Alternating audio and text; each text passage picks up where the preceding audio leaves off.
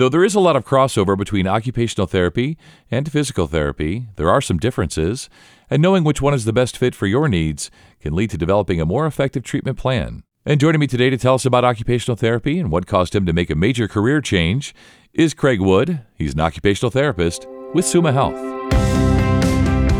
This is Healthy Vitals, a podcast from Summa Health. I'm Scott Webb. Craig, thanks so much for being on today. I think most of us know what physical therapy is, but I want to have you explain to the audience what occupational therapy is. Well, occupational therapy is rehabilitation that focuses on your ability to perform activities of daily living. So if you're a truck driver with a broken wrist, we're going to help you restore your strength, range of motion, and function so that you're able to return to work. If you're an elderly person that has had a stroke, we're going to help you figure out how you're going to perform grooming, bathing, dressing, feeding, things like that. We are very focused on function, whereas physical therapy is focused probably more on mobility. There's a lot of overlap between the two fields, though.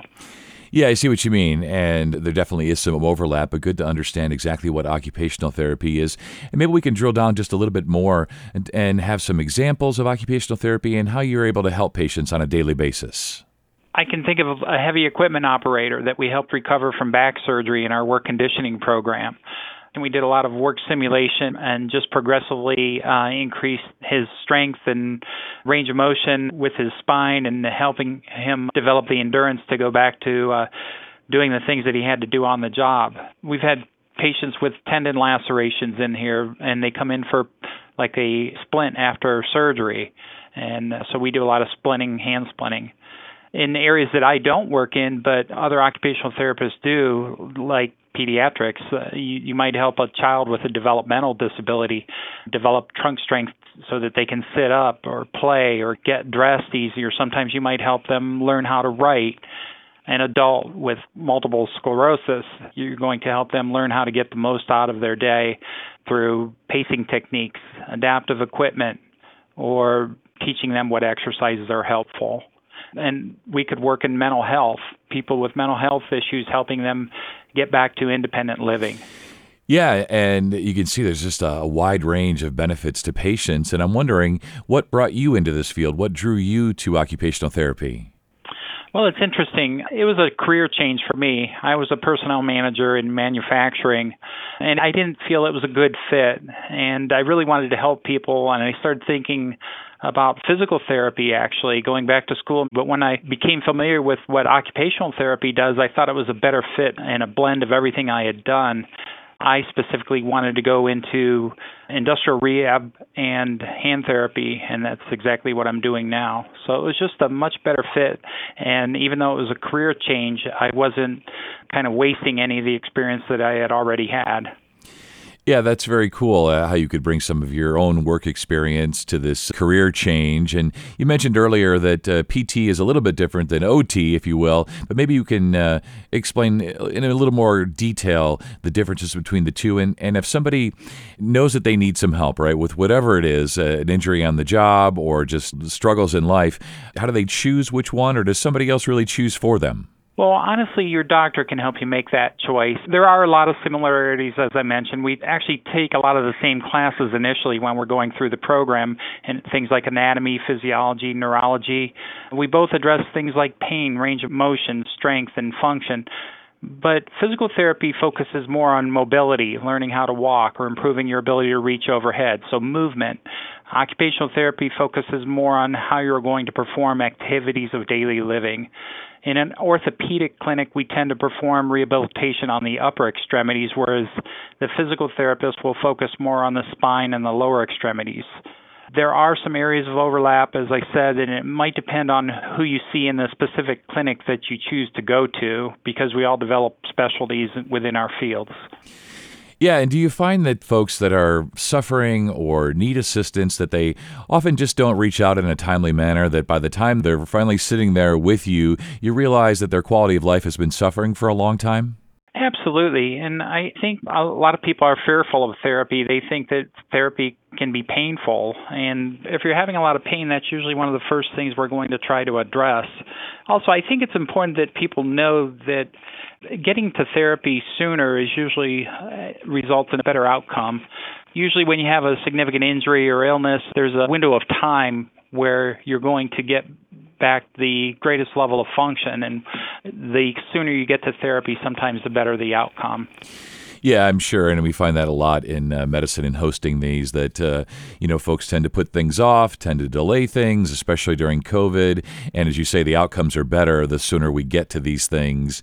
And you've discussed some of the physical benefits, but I'm wondering if there's also some mental or emotional benefits to folks reaching out to going through occupational therapy to getting back, you know, the functioning and functionality that they had before. You know, am I thinking too hard about this? Is there also some emotional or mental benefits of occupational therapy?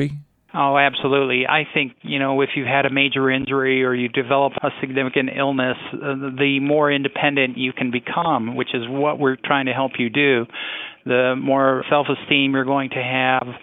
I just think it's an important piece that, that we provide a lot of benefits mentally for patients. Yeah, I'm sure a lot of it has to just do with uh, confidence, as you said, self esteem, plus the physical benefits. What's one thing or some advice you have that you wish everybody knew about occupational therapy or as they're struggling with mobility, pain, whatever it might be? What do you wish everybody knew? You don't know what you don't know. And I recommend you give therapy a chance because you may have a significant injury that is preventing you from doing things independently, and that's what we're going to focus on.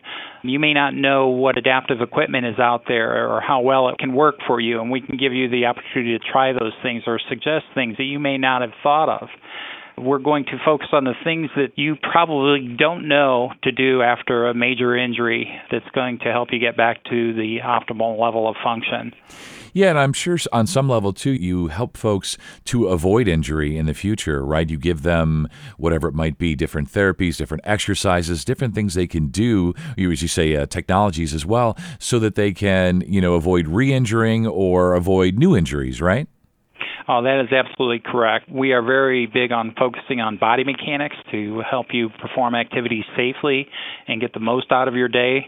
We just do a lot of education as to what's out there for people and what's appropriate for them personally.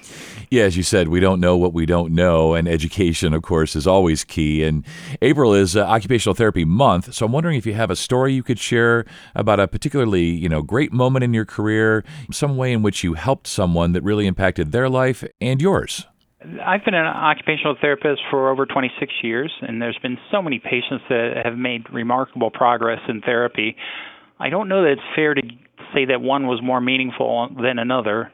But I can tell you, I still remember the name of my first patient, and I can remember how grateful I was that I was in a position to help them. I remember uh, some of the patients in our work conditioning program that were able to get back to a job they never thought they would be able to get back to. I remember uh, stroke patients that couldn't move their fingers or regain the ability to hold something. There's been so many great moments uh, over the course of my career. I am grateful for being able to work as an occupational therapist. Yeah, that's good to hear. And I'm sure just along the way, you know, you people come in and they're in pain and they're unhappy, and a lot of frowns, and just seeing those smiling faces leave, knowing that you've helped folks, I'm sure it's just very rewarding. So great to learn more about you today, more about occupational therapy, and you stay well. You too, Scott. Thank you very much. And if you or someone you know could benefit from occupational therapy, visit summahealth.org/rehab to learn more. And if you found this podcast to be helpful and informative, please share it on your social channels. And be sure to check out the full podcast library for additional topics of interest. This is Healthy Vitals, a podcast from Summa Health. I'm Scott Webb. Stay well, and we'll talk again next time.